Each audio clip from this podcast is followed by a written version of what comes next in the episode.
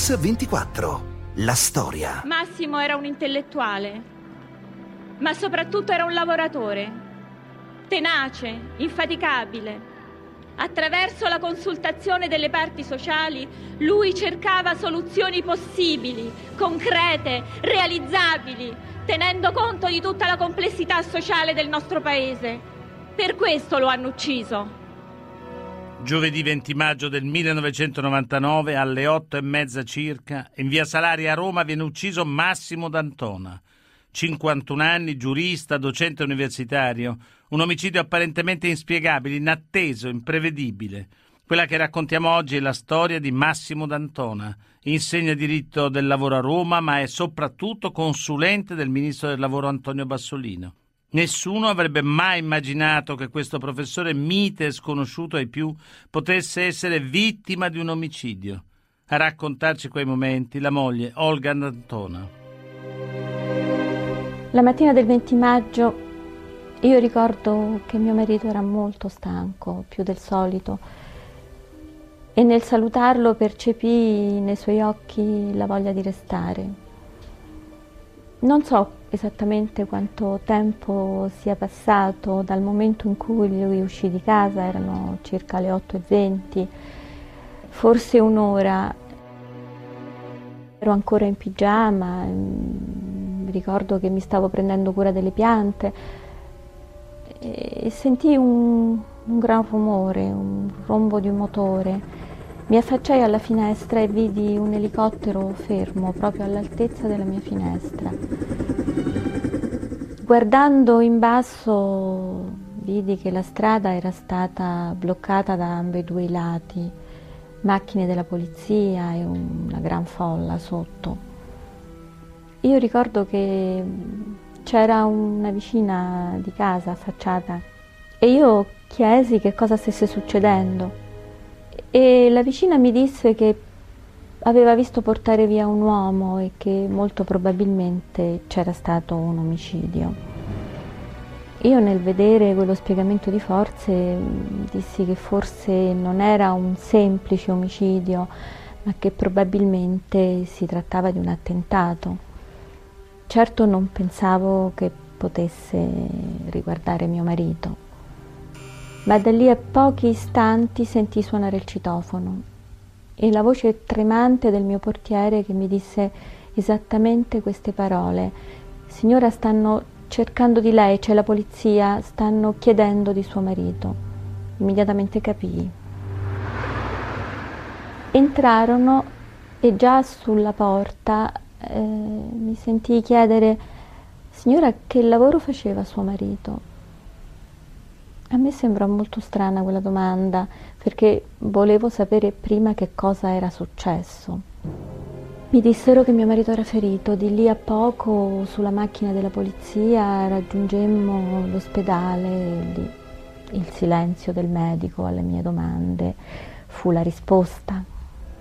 Poi finalmente mi fu concesso di, di vedere mio marito. Era avvolto in un lenzuolo, Vidi soltanto il suo volto tumefatto, perché evidentemente nel cadere aveva sbattuto contro il muro, contro il marciapiede. Io avrei voluto vedere le sue ferite, ma non ebbi il coraggio di scoprirlo e ho con me quell'immagine, quel viso, quel lenzuolo.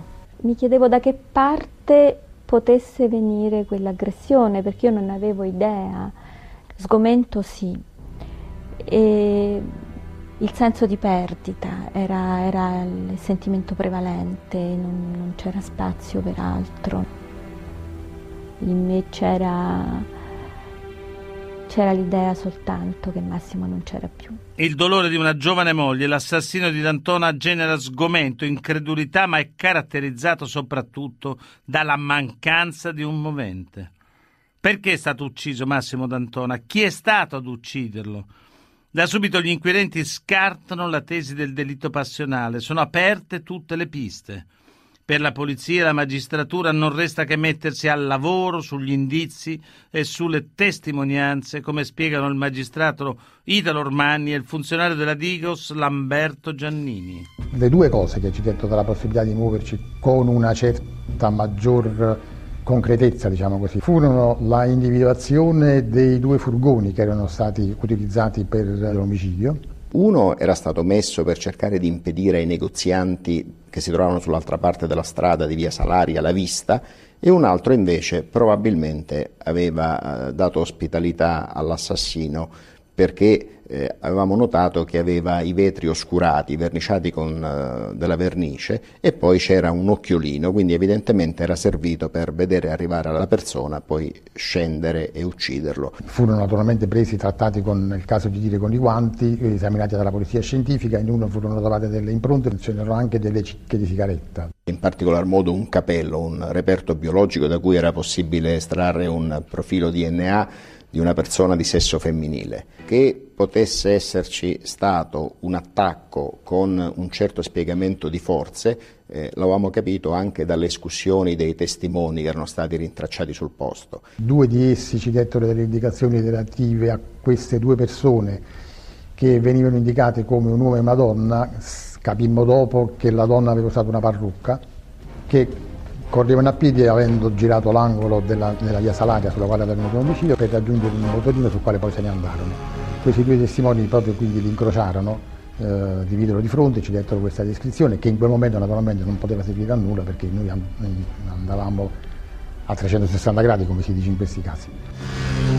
Nel tempo ho saputo che in realtà questi due furgoni erano sotto la nostra casa da parecchi giorni so che ci tenevano sotto controllo, che osservavano i nostri movimenti. Non saprò mai se mio marito avesse sentore, se, se abbia mai subito qualche minaccia, perché mio marito era una persona di tale riservatezza e con un tale senso del pudore che non, avrebbe, non lo avrebbe detto. Lo vedevo negli ultimi giorni più stanco, più fragile forse.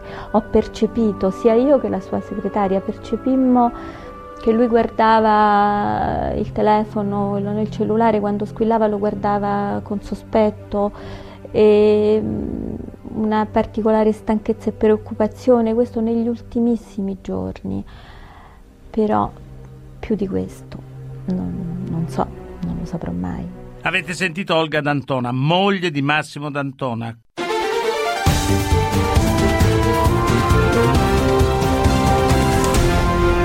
Mix 24, la storia. Bentornati a Mix 24, la storia che raccontiamo oggi è quella di Massimo D'Antona, un tipo schivo, non appariva in pubblico, cresciuto tra l'università e il sindacato. Un'inquietudine appena accennata, qualche timore tenuto per sé, una vita apparentemente normale che è già però nel mirino degli assassini. Se questo omicidio è un rebus, per tentare di scioglierlo bisogna quindi partire proprio da lui, dalla vittima, che è insomma Massimo D'Antona. Ce ne parlano Sergio Cofferati, Franco Bassanini e la moglie Olga. Lui era stimatissimo, molto ascoltato.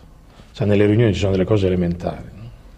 Capisci quanto conta chi sta parlando da quanto stanno zitti gli altri. E quando parlava, quando parlava lui lo stavano a sentire tutti. È una cosa di cui lui era particolarmente orgoglioso era la legge sulla rappresentanza che vide migliaia di lavoratori poi no, partecipare alle elezioni delle rappresentanze sindacali. Naturalmente eh, non piaceva ad alcune frange estremistiche di destra e di sinistra eh, che erano rappresentate da organizzazioni sindacali assai poco rappresentative ma eh, molto, molto impegnate nelle attività di agitazione. Massimo era un uomo di sinistra. Ora sono categorie che mm, hanno assunto un valore diverso, indubbiamente, ma eh, noi veniamo da una generazione in cui le separazioni erano più nette. Però D'Antona era, come me, eh, profondamente convinto che eh, la modernizzazione dello Stato e delle amministrazioni pubbliche non è terreno di scontro politico.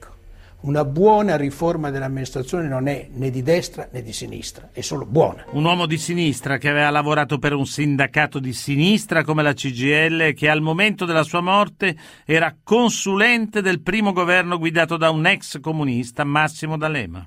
Un tecnico, un mediatore, un uomo serissimo sul lavoro, ma ironico e affettuoso nel privato. Sei ore dopo il suo omicidio, alle 14.30, arriva intanto la rivendicazione. È una sigla che viene da lontano e che ha sempre riempito la sua strada di morti, alcuni come Ezio Tarantelli, Roberto Ruffilli, con una storia molto simile a quella di Massimo D'Antona. A sparare in via Salaria sono state le nuove Brigate Rosse, ce ne parlano Franco Bassanini e Sergio Cofferati. La nostra organizzazione ha individuato il ruolo politico operativo svolto da Massimo D'Antona ne ha identificato la centralità e in riferimento al legame tra nodi centrali dello scontro e rapporti di forza e politici generali tra le classi, ha rilanciato l'offensiva combattente. Se si legge la delirante rivendicazione delle Brigate Rosse, due cose fondamentalmente si imputavano a Massimo D'Antona per il lavoro che aveva fatto nella riforma dell'amministrazione. La prima è proprio la legge sulla rappresentanza sindacale. La seconda era l'affermazione che una riforma che puntava sulla aziendalizzazione delle amministrazioni avvicinava il settore pubblico al settore privato. Era per così dire una riforma che le Brigate Rosse consideravano di destra. Mentre erano chiare quali erano le ragioni che venivano adotte e soprattutto qual era la logica e, e l'obiettivo che si erano dati, era abbastanza sorprendente il ritorno in campo di una violenza omicida senza sostanziale preavviso. L'ultima azione omicida delle BR risale al 1988. L'organizzazione uccide Roberto Ruffilli, docente a Bologna. Dall'88 al 99 sono passati 11 anni. La guardia difensiva si è abbassata. Ce ne parlano il magistrato Giovanni Salvi e Olga D'Antona, moglie di Massimo D'Antona. Indubbiamente l'attentato ad Antona eh, colse di sorpresa eh, coloro che eh, si dovevano occupare della sicurezza pubblica e anche eh, noi magistrati. Eh, naturalmente col senno di poi è possibile individuare una serie di, di fatti che eh, si scoprirà poi essere riconducibili invece proprio a questo filone di riemersione delle vecchie Brigate Rosse con una nuova strutturazione e con un nuovo e diverso approccio. Ora nella riflessione del dopo mi sono resa conto che in realtà eh, le Brigate Rosse o comunque le vogliamo chiamare queste bande aversive manifestavano, davano segni della loro presenza seppure sotto sigle diverse.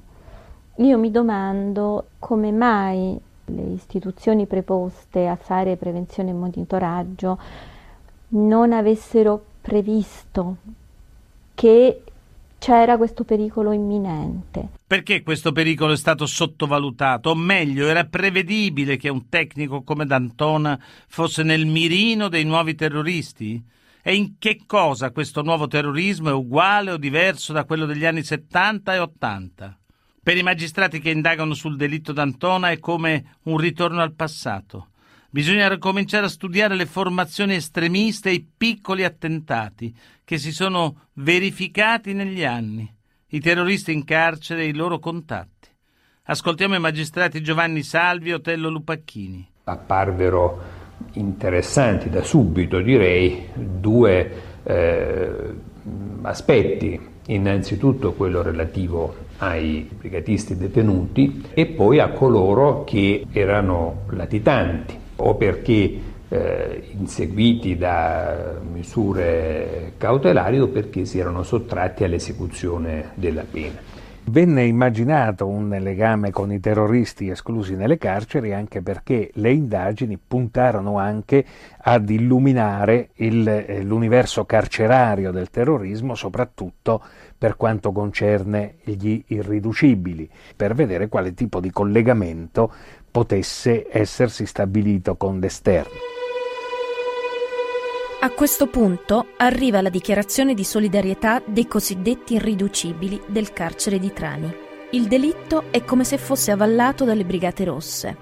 Ce ne parlano il funzionario della Digos Lamberto Giannini e il magistrato Italo Ormanni. Avevamo notato che in questo volantino era più volte citata una formazione, i nuclei comunisti combattenti, che avevano agito negli anni, negli anni precedenti. Nel 1995 erano stati arrestati due eh, che venivano, guarda caso, da Firenze. Uno si chiamava Matteini, uno si chiamava Fuccilli. Per un controllo fatto dai carabinieri eh, vengono arrestati, avevano delle armi. Subito dopo l'arresto di queste persone c'era una per, un'altra, una donna legata a uno di questi due elementi dei nuclei comunisti combattenti che all'epoca si erano dichiarati prigionieri politici, che era scomparsa dalla scena, si era resa irreperibile, anche se non c'era nessun provvedimento a suo carico. Questa donna era Nadia Desdemona Lioce.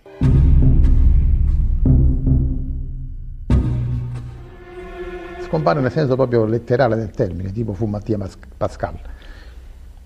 Senza nessuna ragione al mondo, si accerta anche che eh, vicino a loro, nello stesso periodo di detenzione, era stato detenuto anche Mario Galesi, che aveva fatto una rapina in precedenza.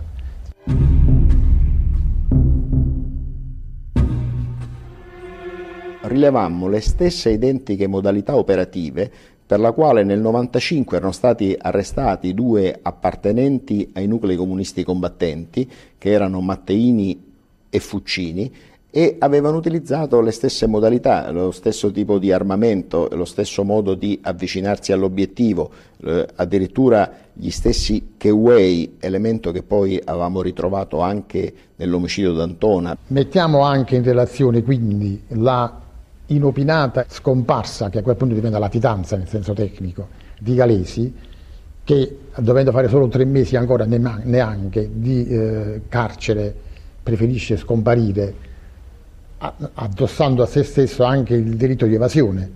E allora questo puzzle comincia ad avere delle forme più mm, marcate rispetto a quelle non molto definite che aveva in un primo momento. Due nomi, due strade, due latitanze. Pochi giorni dopo l'omicidio d'Antona, gli inquirenti sono già sulle tracce di Mario Galesi e Nadia Desdemona Lioce. Sono in cima alla lista dei sospettati, ma di loro non c'è traccia e su di loro, del resto, non ci sono nemmeno prove, solo supposizioni. Le indagini sembrano prendere un'altra strada. Il 16 maggio del 2000 c'è il primo colpo di scena. La polizia arresta il presunto autore della telefonata di rivendicazione delle Brigate Rosse. Il suo nome? Alessandro Geri. Erano in quattro gli uomini della Digos, tecnici dell'ENER hanno detto, quando questa mattina alle 7 hanno fatto irruzione nell'appartamento di Alessandro Geri, 27 anni, in questo stabile di via del Portonaccio. Era insieme alla sua fidanzata Elisena. Viene individuata la cabina telefonica dalla quale parte la rivendicazione. Subito dopo viene evidenziato come da quella cabina sia partita un'altra telefonata diretta ad un preciso indirizzo.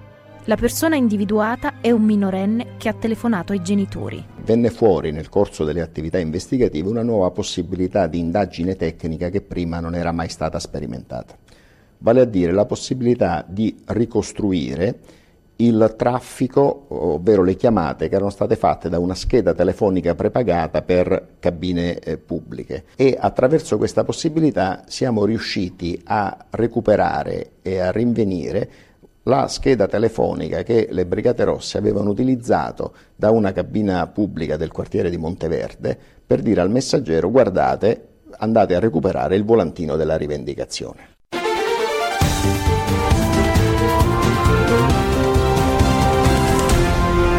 Mix 24, la storia. Bentornati su Mix 24. Oggi stiamo raccontando la storia dell'omicidio d'Antona. Le indagini avanzano e una nuova tecnica investigativa viene in soccorso degli inquirenti. Attraverso una scheda telefonica infatti è possibile risalire a quali numeri sono stati chiamati.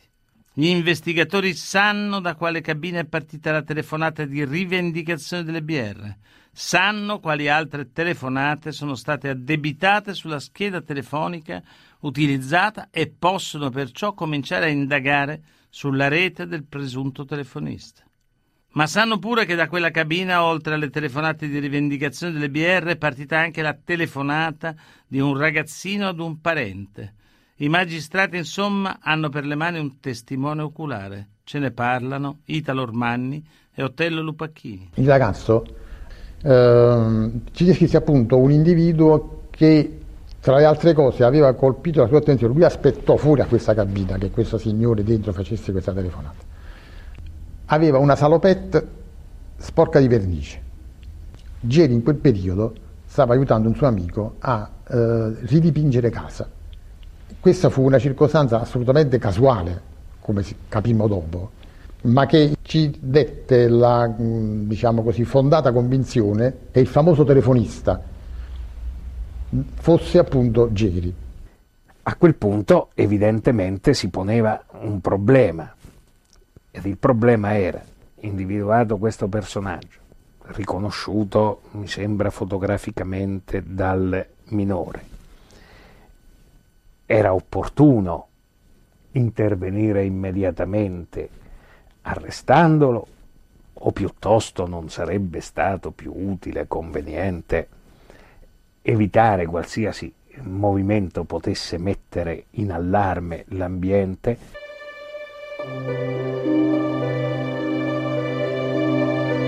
Le cose cambiano nel momento in cui un giornale pubblica la notizia che un ragazzo minorenne ha visto il telefonista. Allora a questo punto le priorità cautelari cominciano a cambiare, qui non è più il problema di prevenire un reato, qual che sia di terrorismo o una fuga, è impedire che il testimone corra dei rischi. Di qui l'esigenza di arrestare Geri. Il 16 maggio del 2000 Alessandro Geri viene arrestato. Abitualmente frequenta il centro sociale a Casalbertone e collabora anche con un'altra cooperativa per i cibi biologici. Non ha precedenti penali. Il suo difensore Rosalba Valori descrive così la sua reazione all'arresto. Lui è sbiancato, si è sentito male, si è sentito veramente male, perché mi ricordo disse, ma che mi stai dicendo, mi ricordo, dice, mi stai dicendo che io vado in carcere per una dichiarazione di un bambino? però lì sembrava così. Io ho detto sì, dice, ma non è possibile, io non faccio male nemmeno a un animale, ma come si può pensare che io ho ucciso qualcuno? In sede di riconoscimento il minore e testimone dichiara è lui, ma potrebbe anche essere un altro. Per le indagini è un altro colpo d'arresto. Ascoltiamo ancora Rosalba Valori.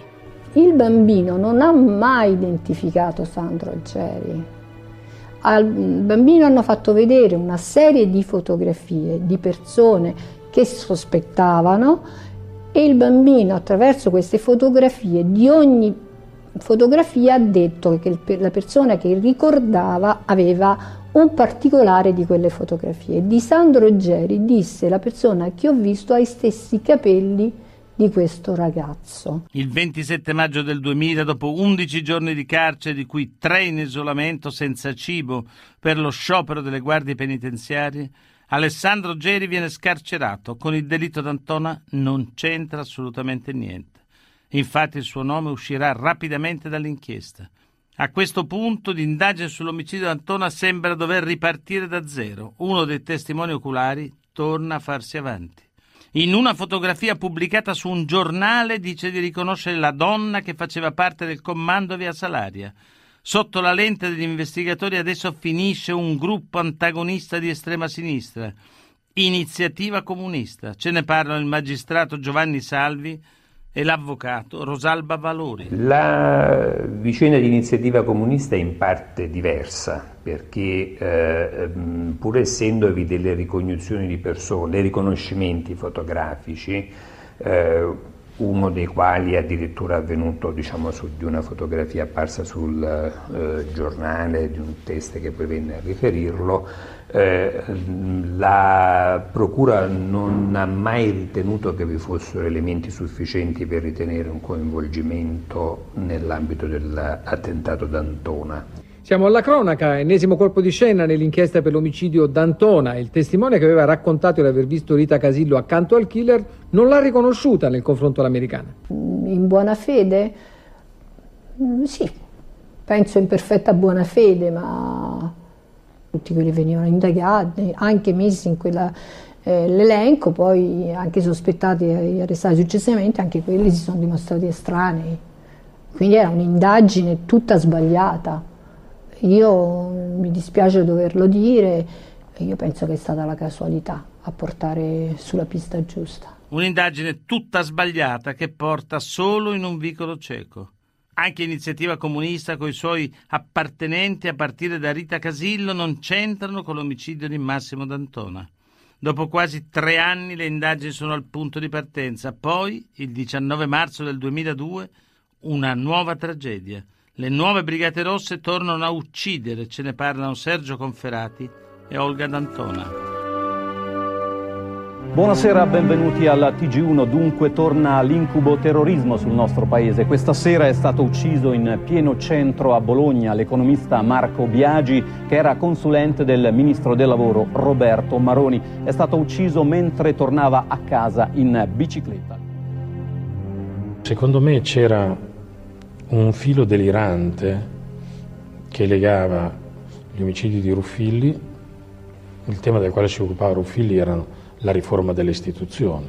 Poi Tarantelli che si occupa della riforma del sistema contrattuale, dei meccanismi redistributivi, D'Antono si occupa di regolare la rappresentanza e il diritto di sciopero e Biagi di regolare il mercato del lavoro. Sono tutte attività diverse tra di loro che però hanno questo filo che le unisce. Sono attività di confine nei rapporti tra i governi e le parti sociali oppure nei rapporti tra le parti sociali.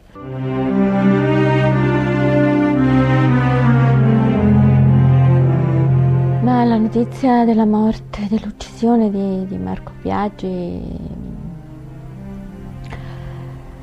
eh, fu, fu un colpo duro perché davvero speravo che non succedesse mai più. Perché se fu una disattenzione grave non proteggere una persona che svolgeva un ruolo importante come quello che stava svolgendo mio marito, togliere la scorta a Marco Biagi, che svolgeva esattamente gli stessi compiti, si accingeva a fare la riforma del lavoro, così come Massimo D'Antona. Oltretutto Marco Biagi ha chiesto di essere protetto, era un uomo che sapeva di essere in pericolo quindi fu una vera colpevolezza. È, è, è inammissibile, inaccettabile quello che è avvenuto. Devo dire, ecco, in quella circostanza veramente provai quella rabbia che non ho provato per la morte di mio marito. La prima cosa che mi venne in mente è cercare di capire se quell'omicidio era collegabile al nostro, chiamiamolo così, omicidio e eh, io chiamai eh, maggiore Garofano per dirgli vedete se eh, i proiettili che sono stati reperiti, verranno reperiti sul cadavere del professor Biaggi siano identici a quelli che sono stati reperiti sul cadavere di eh, Massimo D'Antona. E si trovò che la pistola era la stessa. Avete sentito il magistrato Italo Ormanni?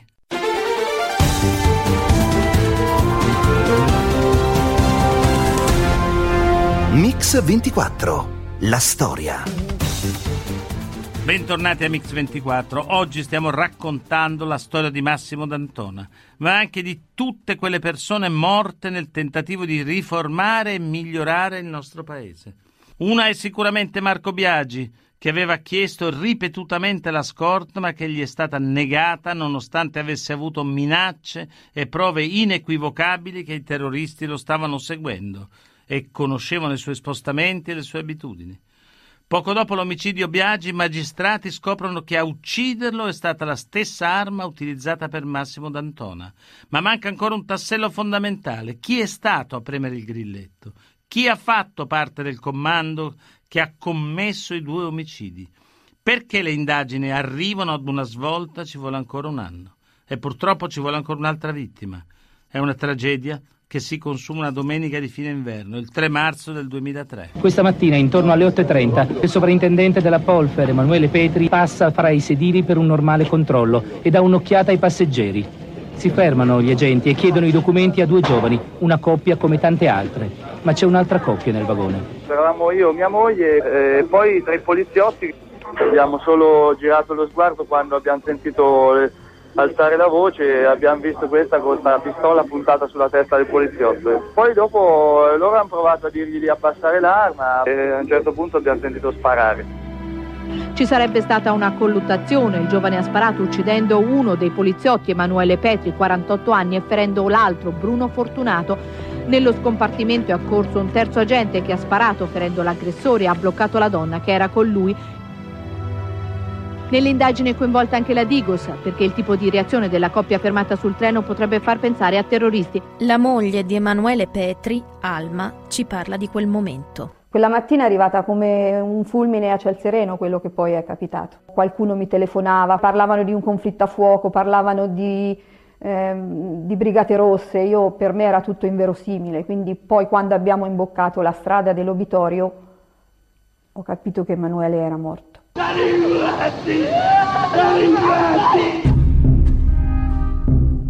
Desdemona Lioce e Mario Galesi. Ci sono i loro nomi sotto la sigla delle nuove Brigate Rosse. Ricercati per banda armata e associazione sovversiva, vengono catturati sull'interregionale 2304 Roma-Firenze dopo una tragica sparatoria. Ad Arezzo arrivano i funzionari dell'antiterrorismo, i magistrati di Firenze e gli inquirenti che indagano sugli omicidi d'Antona e Biaggi. Una nuova tragedia, un nuovo dolore. E però il sacrificio di Emanuele Petri porta alla svolta decisiva per l'inchiesta sull'omicidio di D'Antona e Biaggi. L'arresto di Nadia Desdemona Lioce non solo mette fine a una latitanza durata anni, ma consente agli investigatori di mettere le mani su indizi, prove e reperti. Gli inquirenti finalmente possono ricostruire una mappa dettagliata delle nuove Brigate Rosse, dei nuovi appartenenti e delle loro azioni. Ce ne parlano il magistrato Giovanni Salvi e il funzionario Digos Lamberto Giannini. La svolta nelle indagini non venne tanto dagli elementi trovati sulla scena del delitto e dalle dichiarazioni testimoniali. Questi elementi furono utili dopo per confermare eh, le ipotesi accusatorie che invece fu possibile finalmente formulare in maniera definitiva eh, a causa dell'assassinio di Petri. Primo abbiamo avuto la conferma che le due persone su cui avevamo investigativamente puntato, tant'è che eh, erano ricercate per appartenenza alle Brigate Rosse, erano effettivamente delle Brigate Rosse ma poi soprattutto avevamo tra le mani vario materiale che loro avevano con sé al momento della cattura, computer palmari, un mazzo di chiavi, eh, altri effetti personali e abbiamo iniziato subito a cercare eh, quasi porta a porta con questo mazzo di chiavi dove potessero abitare, dove poteva esserci il loro covo. Ma la svolta c'è stata con i computer palmari.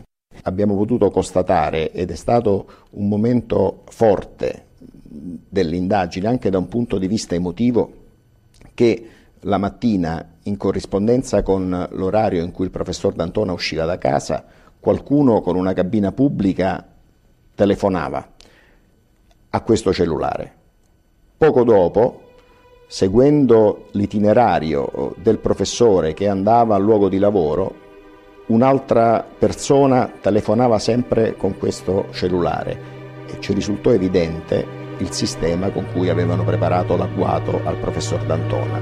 Abbiamo avuto subito una certezza perché tra le persone che avevano utilizzato queste schede per chiamare i cellulari di organizzazione e preparare l'agguato al professor D'Antona era stata identificata una donna, Laura Proietti. Abbiamo pedinato questa donna e eh, raccogliemmo una cicca che lei aveva lasciato cadere. La polizia scientifica ha estrapolato il DNA e si è accorto che era lei la donna che si trovava all'interno del furgone eh, che era stato utilizzato per l'omicidio del professor D'Antona. Lì abbiamo individuato i brigatisti e poi sono stati arrestati. Laura Proietti, Roberto Morandi, Cinzia Banelli, Marco Mezzasalma, Diana Bleferi Melazzi e poi ancora altri. Per le nuove Brigate Rosse un colpo mortale. Per Olga D'Antona e familiari delle vittime invece è il tempo di guardare in faccia gli assassini. È il tempo dei processi al nuovo terrorismo. Sentiamolo insieme a Alma Petri, moglie di Emanuele Petri. Sono andata al processo proprio per vedere la Lioce.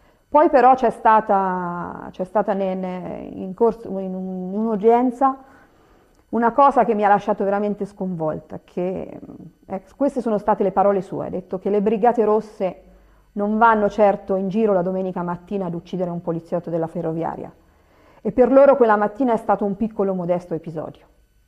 Questa è una frase che non dimenticherò mai. E anche se loro negavano l'umanità della persona uccisa, io non riuscivo a negare la loro umanità lì dietro e non riuscivo a non pensare quanto questo loro delirio non avesse prodotto nulla di positivo, quel positivo che loro potevano immaginare, l'inutilità, l'assurdità. È la banalità del male. Le domande senza risposta sul perché del terrorismo e degli omicidi che hanno insanguinato il nostro paese in nome della lotta armata e la storia di Massimo D'Antona, di Marco Biagi, di Emanuele Petri e di tanti altri eroi. Persone semplici, anonime, che spesso lavorano per il bene comune, ma che le persone conoscono solo quando vengono uccise e a noi, a loro, resta il monito del loro sacrificio e l'insegnamento che ci lascia la loro esperienza. E allora qual è l'insegnamento che ha lasciato D'Antona? Sentiamo Umberto Romagnoli e Sergio Cofferati. Beh, Massimo era molto persuaso che le radici contassero almeno quanto conta l'esigenza di andare avanti, di cambiare e riformare il paese. È un lavoro, quello che ha fatto D'Antona, di straordinaria attualità.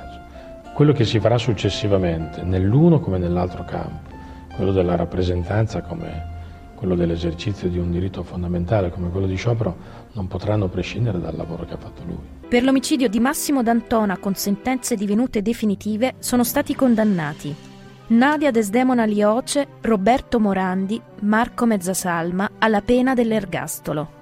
Cinzia Banelli, Diana Blefari Melazzi, Simone Boccaccini, Paolo Broccatelli, Bruno Di Giovannangelo, Laura Proietti, Federica Saraceni ha pene comprese tra i 5 e i 21 anni di reclusione. Il 14 aprile 2009 a Cinzia Banelli, iscritta nel programma di protezione dei pentiti, sono stati concessi gli arresti domiciliari.